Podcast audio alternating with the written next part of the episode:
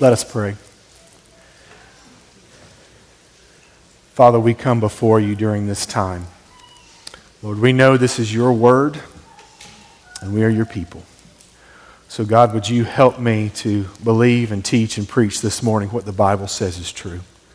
God, would you use this time in your word that your name would be magnified and that our hearts would be turned toward you and in you find our hope. We pray this in Christ's name. Amen. Over the past couple of weeks, we've taken a break from our sermon series in Matthew, and we spent some time in 1 Corinthians 11, and then last week we were in Hebrews 2. Today we're going to turn our attention to Psalm 42. Now, at first glance, it's easy for us to think that these sermons are just three unrelated sermons and really have nothing to do with one another. The beautiful thing about Scripture is that the central theme is Christ, and so they are all connected. And to be honest, Todd, Michael, and I did not sit down and try to craft some mini sermon series in order to fill the gaps in between the sermon series in Matthew and what is coming next. But I want you to see that in God's providence, He has brought us texts that we have needed to hear as the people of God of Grace, Baptist Church. So, what do I mean? If we take an honest look at the last two years, we realize that God has brought to light a lot of the things that we have been struggling with. We've seen pride and selfishness and forgetfulness. And so, what's the solution to that? What's, what's the answer?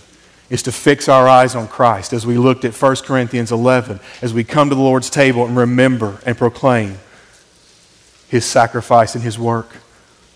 Over the last couple of years, indifference and drifting have occurred. And so, what's the answer to that? Once again, it's to fix our eyes on Christ, as we learned from Hebrews 2. And over the last two years, we've seen a lot of suffering and a lot of sorrow. So, what is the answer to that? To fix our eyes on Christ as we come to Christ in the midst of our pain. And we will see that in Psalm 42 today. So, I hope you don't view these sermons as unrelated, but rather, these are sermons by the Spirit's work leading us and pointing us to fix our eyes on Christ as God cares for his people in the midst of a fallen world. So I invite you to stand once again, if you're able, as we read Psalm 42 this morning out of reverence for God's word. The psalmist writes this He says, As a deer pants for flowing streams, so my soul pants for you, O God. My soul thirsts for God, for the living God. When shall I come and appear before God? My tears have been my food day and night, while they say to me all the day long, Where is your God? These things I remember as I pour out my soul. How I would go with the throng and lead them in the procession to the house of God with glad shouts and songs of praise, a multitude keeping festival. Why are you cast down, O my soul? And why are you in turmoil within me? Hope in God for I shall again praise him, my salvation and my God. My soul is cast down within me. Therefore, I remember you from the land of Jordan and of Hermon and from Mount Mizar. Deep calls to deep at the roar of your waterfalls. All your breakers and all your waves have gone over me. By day, the Lord commands his steadfast love, and at night, his song is with me, a prayer to the God of my life. I say to God, my rock, why have you forgotten me? Why do I go mourning because of the oppression of the enemy? As with a deadly wound in my bones, my adversaries taunt me, while they say to me all the day long, Where is your God? Why are you cast down on my soul? And why are you in turmoil within me? Hope in God, for I shall again praise him, my salvation and my God. You may be seated. Before we dive into the text, just a brief word of some background information. Psalm 42 and Psalm 43 likely would have been together as one unit. Uh, for today's purposes, we're just going to focus on Psalm 42. Psalm 42 is an individual lament. To lament at its core is to express grief or sorrow. And biblically speaking, to lament is to go before God and cry out to Him in your sorrow. And this is the structure of the psalm. We see that he will lament and then express a refrain of hope. We'll see lament and then a refrain of hope. And this is comforting, honestly, because in our lives, this is characteristic. One minute we can have hope, The next minute, we're lamenting. One minute, we can have hope, and the next minute, we're lamenting. And there's this back and forth exchange that takes place. Dear brothers and sisters, just this week alone, alone, I have come to know of several in our church family and even outside of here who have had great battles with sorrows and, and pain and suffering. It's just a reminder of God's timeliness through His Word as we look at this psalm today. So, verse 1, the psalmist writes this As a deer pants for flowing streams, so pants my soul for you, O God. Now, this is probably a very familiar verse to many of us. And when we hear it, it might conjure up these images of uh, like a peaceful National Geographic scene. So you, you picture it, the narrator comes on, and you almost feel the narrator lean in and go, And now we observe the deer and her fawn in their natural habitat as they gently lean down to take a cool, refreshing drink from the stream. And that's the image that comes to mind. I have a picture just like this in, in my house that I grew up in. But the problem with this is this is not really what the psalmist is conveying here. It's quite the opposite. I mean, you think about the word that's used here, panting. When you think of the word panting, do peaceful images come to mind? No. Panting isn't peaceful, it is not pleasant, it's ugly. I saw this with Ultimate Frisbee on Wednesday night. People coming off the field, and they're just panting and gasping for air. Because when someone's panting, most of the time, what is happening? They're in desperation. They almost feel to the point of being near death. They, they need something. So, a more accurate picture here, when we see this deer panting, is this deer in a barren land just crawling and the tongue just dragging the ground as it's trying to get to the stream before it dies. That's what we're seeing here in the psalm. This helps to set the, the tone and the context for this passage. The psalmist is deeply vexed in his soul. He is desperate. He is panting. He is longing for something. Rather, he is longing for someone. He is longing for God. He desperately needs and desires God's presence. This same thought is continued in the second verse when he says, My, my soul thirsts for God, for the living God. When shall I come and appear before God? Here he reiterates the fact that his soul is parched and he is thirsting for God. Nothing else, no one else will satisfy his longing. Only God, the living God, can meet his need. The psalmist's description of the living God is essential for his hope in the midst of lament. As the living God, he is the source of life. He gives life both physically and spiritually. He is the God who sustains life. And this idea of God being the living God coupled with thirsting and panting should, should make us think about even what we sang earlier about the living waters passages that we see throughout Scripture. In Jeremiah 17 13, God is referred to as the Lord, the fount of living water. Jesus offers living water in John chapter 4. And in Revelation 7 17, we see that it is the Lamb who will guide the people to springs of living water. In essence, what the psalmist is saying is that he thirsts more than anything in the midst of his sorrow for the living God because God is his very life. Apart from God, he has no life. Apart from God, he has no hope. At the end of verse 2, his desire, we see in the question, When shall I come and appear before God? is he desires to be in the presence of God. He asks that question. His soul is in anguish. He needs rest. And only in the presence of God is there true rest and peace. And if we want a deeper picture of just how tormented the writer is, we see this in verse 3. He says, My tears have been my food day and night, while they say to me all the day long, Where is your God? What a painful image. How disastrous that the one who desires living water from God right now is drinking upon, is feasting upon his tears day and night. The agony that expressed here is constant and deep. The psalmist is tormented and consumed with grief with every waking moment and every moment of the night. It's made worse by the fact of what we read in the second part of this verse that there is someone who is taunting the psalmist with questions of God's presence, which is the very thing the psalmist desires.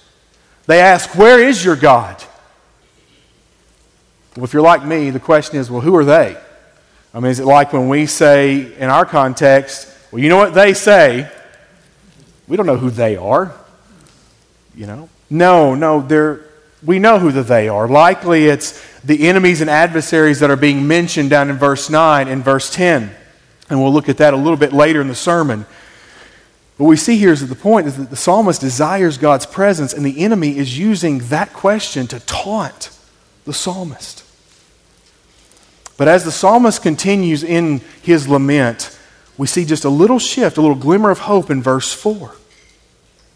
He says, These things I remember as I pour out my soul, how I would go with the throng and lead them in procession to the house of God, with glad shouts and songs of praise, a multitude keeping festival.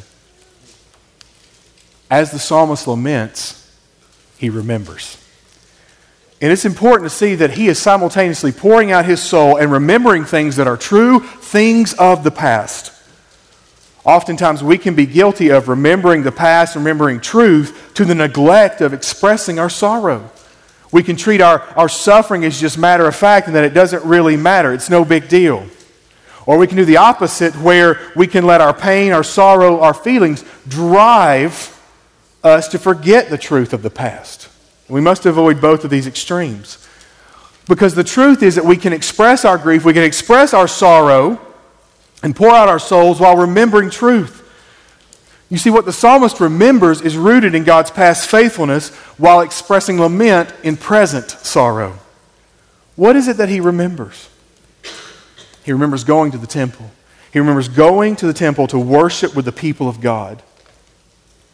At first glance, it, we might simply think that he's just reflecting back on the good old days, much like we would have seen in the theme song to the popular sitcom All in the Family. You know, those were the days. Or how we sometimes reflect back on our past with memories of fondness of, of days gone by. But as we look at this remembering, we're clued into part of the reason and the nature of the torment. Namely, that the psalmist is separated from the people of God and from temple worship. But the temple wasn't just some building to which he would go. No, it represented God's presence, it represented God's power, his favor among his people. There were shouts, and I jokingly thought, well, they probably weren't Baptists, but uh, so there were shouts and songs of praise and keeping festival. All of this was pointing to God and remembering who He is and what He had done for them. And this is in part why so desperately the psalmist desires to come before God. He wants to experience the power of God's presence as he did as he would gather with God's chosen people. But for some reason, he is hindered from worship and fellowship. Matthew Henry uh, makes a great observation when he says sometimes God teaches us effectually to know the worth of mercies by want of them, and whets our appetites for the means of grace by cutting us short in those means. Simply put, sometimes we don't appreciate what we have until it's taken from us. The psalmist has a deep appreciation for worship, but more than that, his desire is for the God who is worshiped. Here's a question for us to ponder. When we are hindered, when you are hindered from being in worship with your church family, the people of God, does absence make the heart grow fonder? Or is it out of sight, out of mind? See, it's an important question for us to answer. Because if the body of Christ is out of sight and out of mind, it's likely the Lord is as as well. The problem then is further complicated when suffering and sorrow are involved. What is our tendency concerning worship and fellowship when times are hard? We're honest, we tend to pull away from God and from the body when times are hard. Whether it's due to sin or shame or life circumstances, one of the schemes of the enemy is that he tempts us to isolate from Christ and from his body. And it's important for us to gather in all circumstances because when we gather and when we worship together, we are being obedient and the Spirit is building up that discipline within us. Worshiping and fellowshipping in the good times prepares us for when the trials come so that we can worship and fellowship regardless of the circumstances. The reality is, in good times and bad times, we need to lean into Christ and lean into his body, not pull away. Now, some of you might think, well, that's easy for people who actually like to be around people. Or somebody like you, Matt, who enjoys people, and plus, you're a pastor. You kind of got to be here. May I share a story with you? March 10th, 2021 was a day that I absolutely hated. I despised it with every fiber of my being. If you know the significance of it, that's my 38th birthday. And it wasn't because I was getting older. The reality is, there had been a lot of tragedy, a lot of heartache that had led up to those days. And the month before that, we found out my dad was diagnosed with stage four lung cancer. What many people don't know is that my brother and I were told that dad only had two weeks to live, tops. So I start doing the math, and that's going to fall right on my birthday. So I wait for what I think is the inevitable. And in God's providence, my birthday was on a Wednesday. Well, I can tell you, I didn't want to get out of bed that morning, much less come into this office and be around guys that I normally enjoy being around. I love the guys I work with, the people I serve with. I came in, there was a muffin and a bag of coffee from Baxter's in my office. I lost it. I just broke down and cried. The guy who got it for me shows in the doorway, wishes me a happy birthday, brings me a hug, and I'm going to tell you, he had to wring out his shirt because I just buried my face and cried all over him. I'd already made up my mind. I was going to get my stuff, I was going to hide somewhere in this building. I did not want to be around anyone. People found me. Another brother came in and found me, and I cried all over him. And then other church members showed up and brought blessings, birthday blessings to me. This is all even just before lunch. And I did not want to be found. And then, being a Wednesday, that meant I had to go to Oasis, the student ministry worship time. I didn't want to go to worship. I didn't want to be led in worship, much less be the one actually to preach God's word that night. And the reality is, in the months and stuff after dad's death, the grief kept coming. I struggled to want to come in and worship. It was painful. But I tell you this story not for pity, but to trace God's faithful hand in my sorrow. You see, I didn't want to worship in fellowship. I wanted to wallow and I wanted to hide. But God, in His mercy, brought you into my life. And He gave me what I needed in my darkest hour. He gave me the strength to worship, He gave me the strength to be led in worship. I was able to come and hear God's word week after week. I had brothers and sisters who would talk of God's word with me. He gave me you to fellowship with, to rejoice with, to weep with. Praise God that God gave me what I needed, not what I wanted in that moment. God was doing things for me little by little. God did not leave me in my sorrow. And God did not leave the psalmist either. Verses 5 and 6. Why are you cast down in my soul, and why are you in turmoil within me? Hope in God, for I shall again praise him my salvation and my God. Interestingly enough, the psalmist talks to himself. He questions why he's in this state and why he's feeling this way. It's natural for us to want to understand why we feel the way we feel and why we feel cast down when we are a people who, are, who have hope and we are so blessed. And sometimes we struggle to find a rhyme or reason as to why we feel the way we feel. And sometimes we can pinpoint certain sins and certain struggles and certain circumstances that are causing us to be downcast. But either way, it's important for us to wrestle through our suffering and ask these questions like we see here. And God doesn't leave us here because we quickly see the answer here. It's to hope in God. It's important that we have to look outside of ourselves for our hope in situations because otherwise life is hopeless. We must look to God as our hope because we live in a world where we are told just to think positively and be positive. When circumstances are bad, just, just be positive. I remember seeing a show one time where someone was bemoaning. This character was like, oh, this is bad, and this is bad, and this is bad. And the other character looks at him and says, just be positive. So the first character goes, okay, fine, I'm positive things are bad. Being positive doesn't change our circumstances. Yes, it does change how we respond to the situation, but we don't find our hope in positive thinking. We must look to the living God who is sovereign over our circumstances, who can change them, and who is working through them for his glory and our good. That's where we find our hope. hope in, hoping in God puts circumstances in perspective. It gives validity to the pain without making our pain all powerful.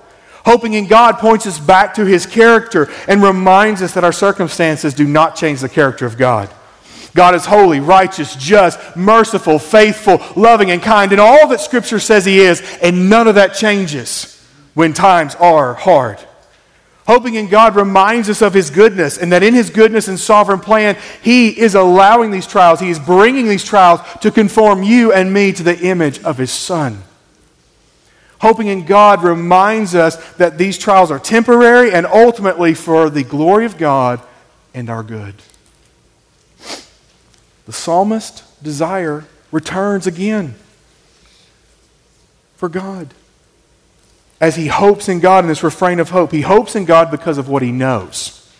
He knows about God's past faithfulness and how it proves its love in the present circumstances and will result in a future praise. God's past faithfulness is actually seen in the description of God here. God is his salvation. Time and time again, God has delivered his people from their enemies, from death, from famine. He has hope because he knows that God will one day deliver him again and he will praise his God and experience the joy of his presence because God is our deliverer. The same idea is expressed in 1 Peter 1 6 and 7. It says, In this you rejoice, though now for a little while, if necessary, you have been grieved by various trials, so that the tested genuineness of your faith, more precious than gold, that perishes though it is tested by fire, may be found to result in praise and glory and honor at the revelation of Jesus Christ. Our present hope and sorrow, rooted in God's past faithfulness, results in future praise to the glory of God. But I want you to overlook something here. Not only is God his salvation, but God is his God. Our God is not some far off deity. He is a God who knows his people intimately. He knows their sufferings, he knows their pain. And in this, the psalmist hopes. God made him a part of his chosen people. He is only able to say, My God, because God brought him in through mercy and grace, adopted him into his family like he has done for us. We were orphaned and cut off because of sin and because of our sin in, in our lives. And however, though, God loved us and he chose us and he brought us into his family. You see, believers, we know that we can call our God our God because of the life, the work, the death and the resurrection of Christ and that we are called by the Spirit of God. As Ephesians tells us, we who were once far off have been brought near by the blood of Christ. We can have hope in sorrow because God is our salvation and He is our God. He knows this. And where do we end back up? In verse 6. My soul is cast down with me. Therefore, I remember you from the land of Jordan, of Hermon, and from Mount Mizar. Okay? No sooner have we had this exhortation to hope in God, and right where are we again? Words of lament. Honestly, again, I want to point out this is a sobering comfort for us. Because this is the very pattern of oscillating back and forth between lament and hope that we see in our lives. Sometimes it's hours, sometimes it's minutes, or in my case, sometimes seconds. And in 6b, there is honesty. His soul is still downcast. He rightly acknowledges his present suffering. And I think an important practical takeaway for all of us in this, in this right here is that we do need to indeed acknowledge our suffering and our pain. Too often we over spiritualize the idea of denying our pain or neglecting our hurt. Maybe it's because you were taught to keep a stiff upper lip and that expressing grief is a sign of weakness.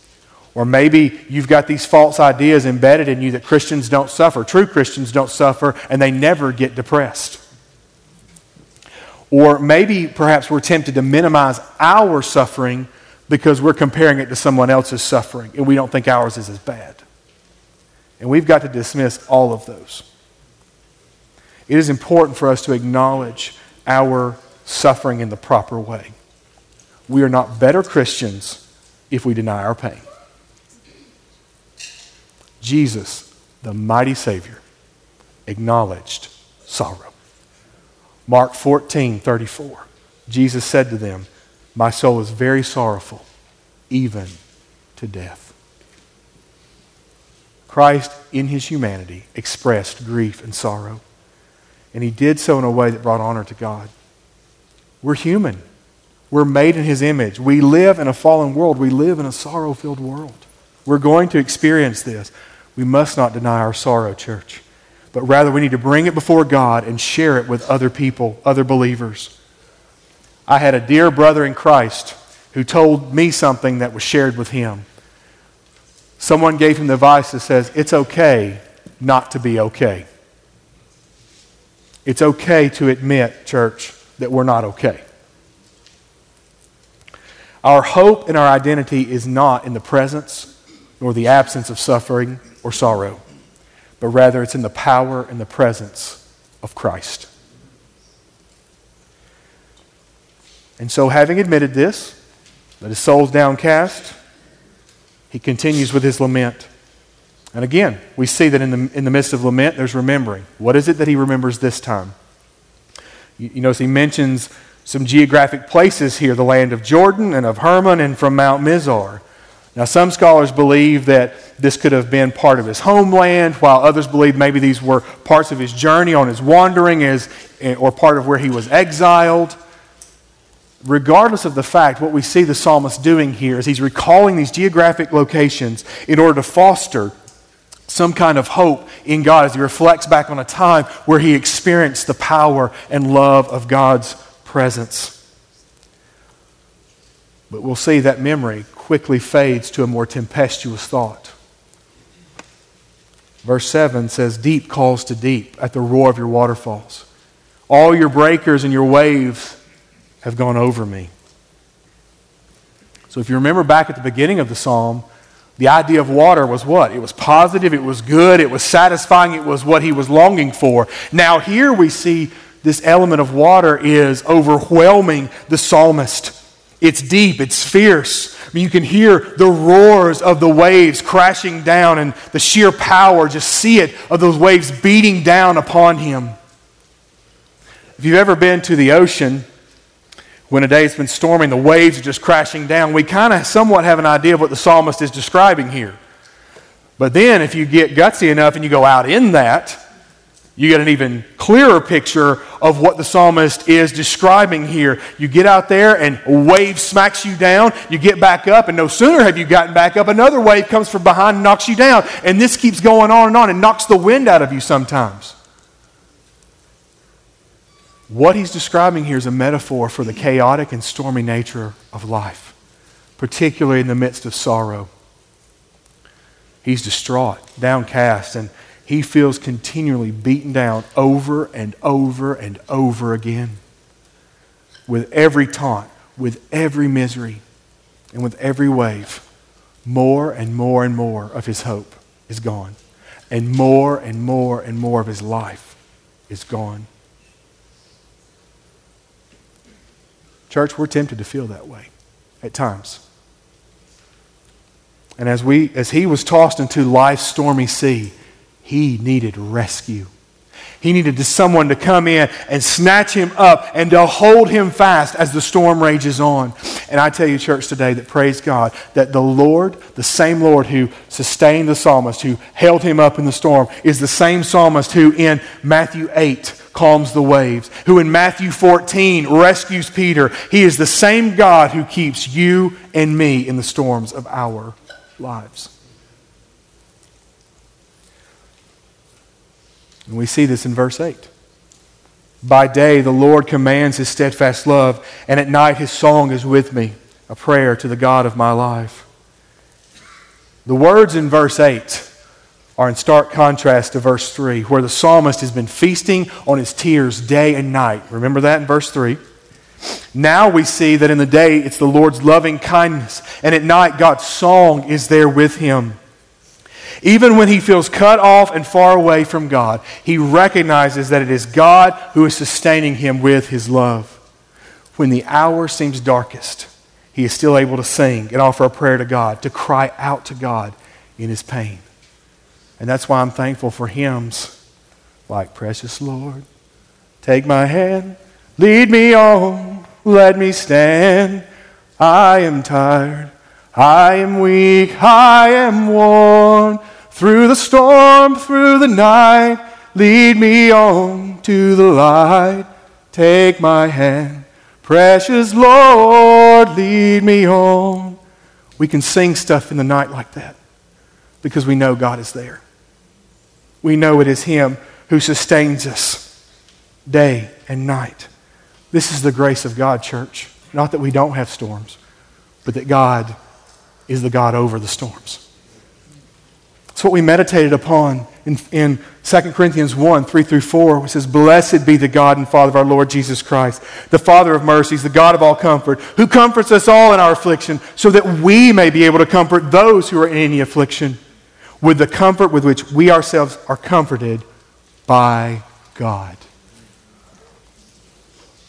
And you see, when you think about God's day and night provision, man, it recalls to me images of the Exodus where God is leading his people with a cloud by day and a pillar of fire by night. God was there day and night, providing continual care for his people because our God is merciful and loving to his people in their afflictions. Again, the psalmist does not find hope or satisfaction in the presence or the absence of a storm. Rather, he is reminded that God is with us through the storm. God met him in the mess. God meets you and me in our messes. The psalmist knows God's present. He knows He's there. He's just said it. But yet he still feels abandoned. Do you see that? And he still feels the torment of the enemy in verses 9 and 10. I say to God, my rock, why have you forgotten me? And why do I go on mourning because of the oppression of the enemy? As with a deadly wound in my bones, my adversaries taunt me, while they say to me all the day long, where is your God? The psalmist simply addresses God. He calls him my rock.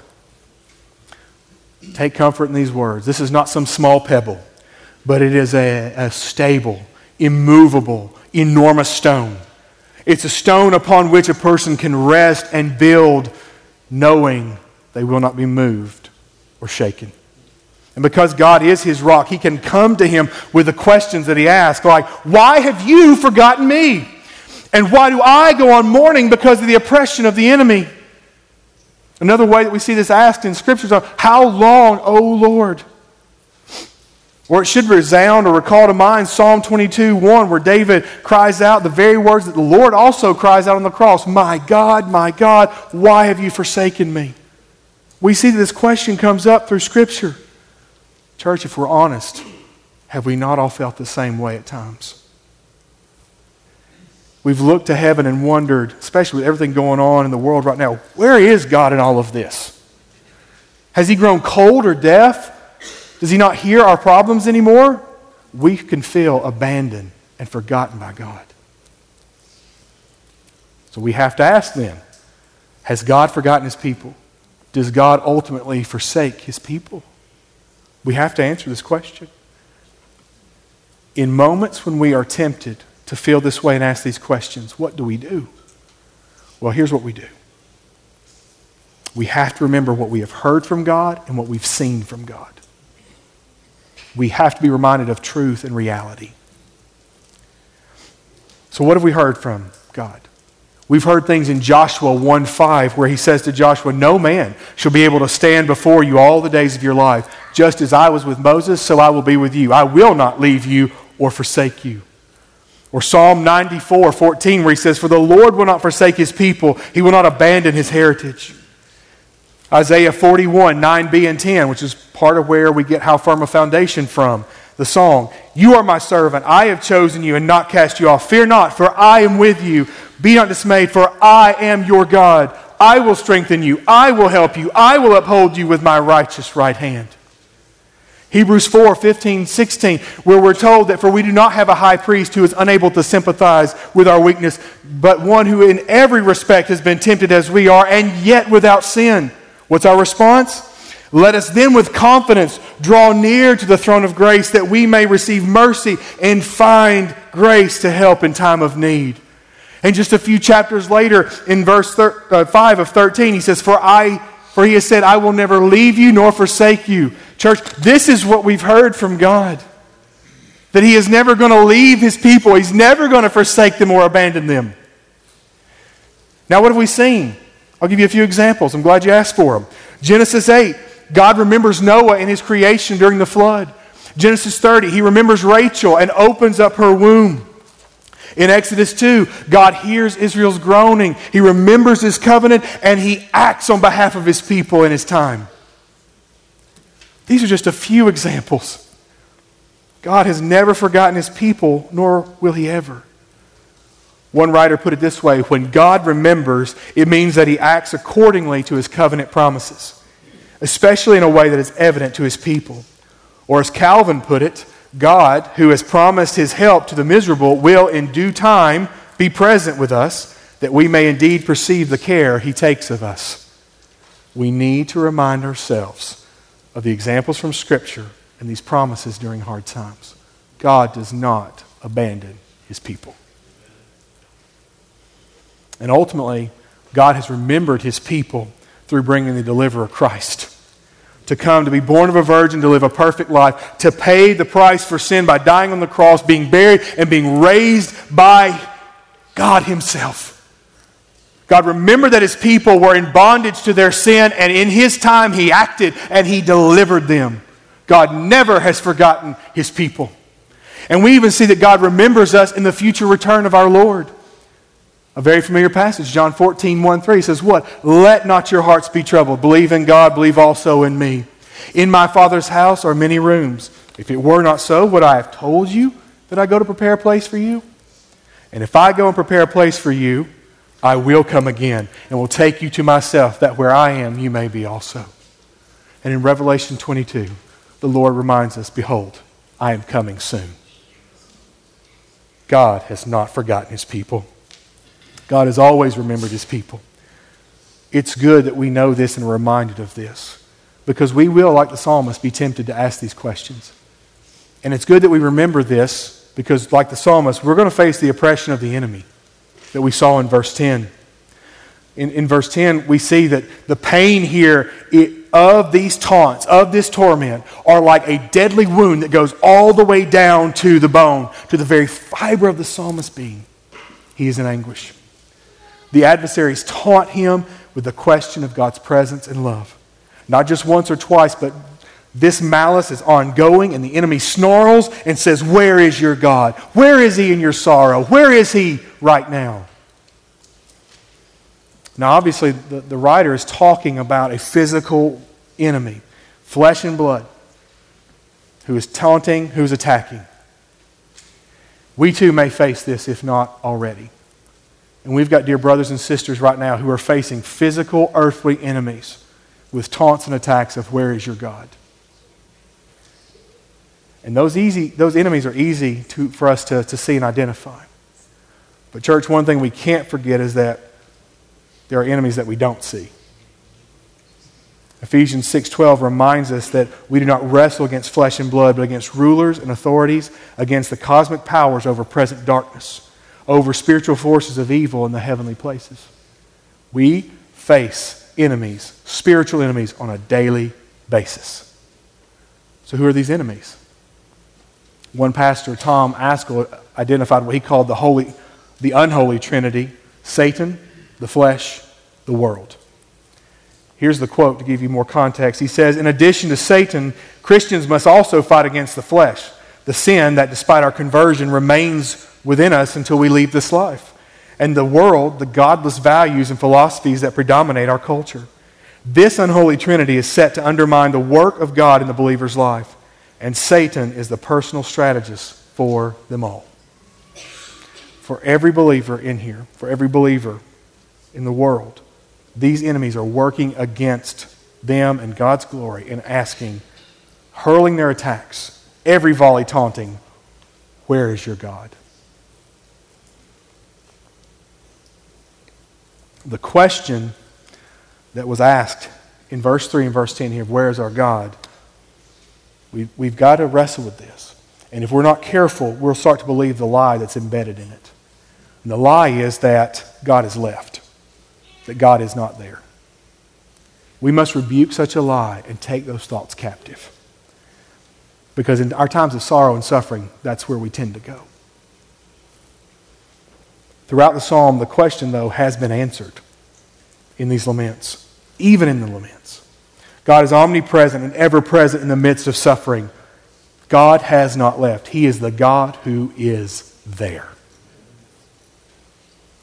Verse 2, He is the living God. Verse 8, He is the comforting God who is there. Verse 9, He is God who is the rock. Because of who God is and what He has done, and because He is present, at the close of Psalm 42, we can hear this refrain of hope again. He says, Why are you cast down, O my soul? And why are you in turmoil within me? Hope in God for I shall again praise him, my salvation and my God. This encouragement is a fitting way for us to once again respond to the reality that we're hurting. We can go before God, pour out our souls in our sorrow before the Lord. The question may be for us okay, well, how do I do this? How do I hope in God? And so we're going to talk about some, a few practical ways that we can do this, during, especially during suffering and sorrow. Now, this is not something where we've got a mantra where we're just like, hope in God, hope in God, hope in God, kind of like the little engine that could. It's not what we're talking about here. We recognize that hope in God is the work of the Spirit. We must get that clear. And it comes through the gospel. And at the same time, there are practical things that we can do as believers, spiritual disciplines that we can build in to point us to having hope in God. And this should come as no surprise to you. The list I'm about to give you are already the ordinary means of grace that God has given to the church. Things you already know about. So, number one, that we spend time in God's Word individually, communally, and corporately.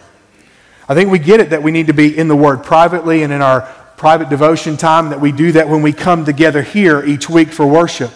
But I think a lost element could also be that we, we need to talk of God and His Word as we live life together outside of these four walls.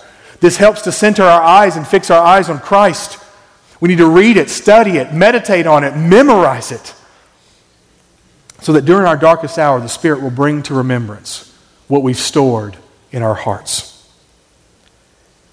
We need to pray. We should carve out time to pray daily.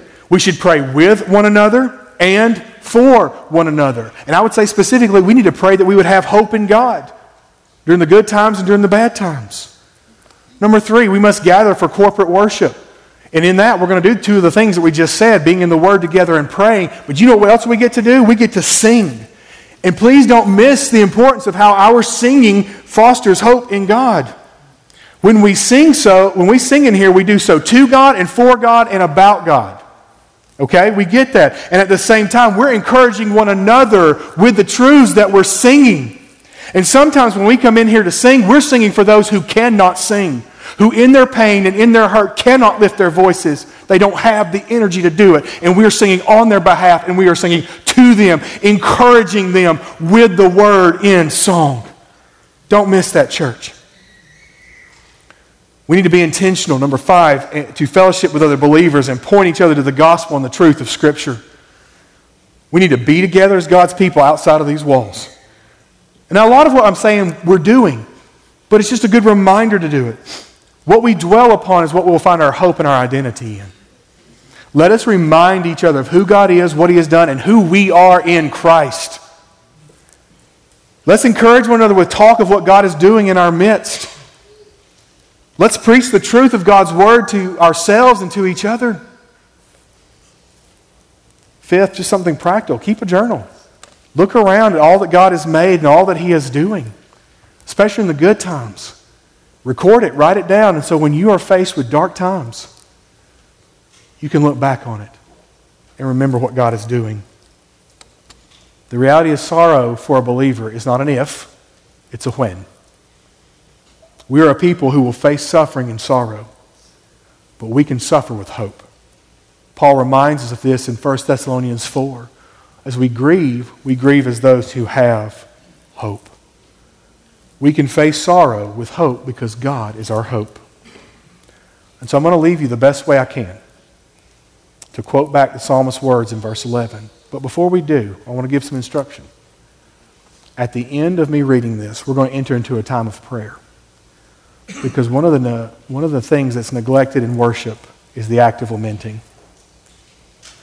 So we're going to take a, a few moments of silence for you to cry out to God together, here, individually. Because lamenting is an act of worship as we go before God and we bring Him our pain because we know He is the only one who can do anything with that. Why are you cast down, O my soul? And why are you in turmoil within me?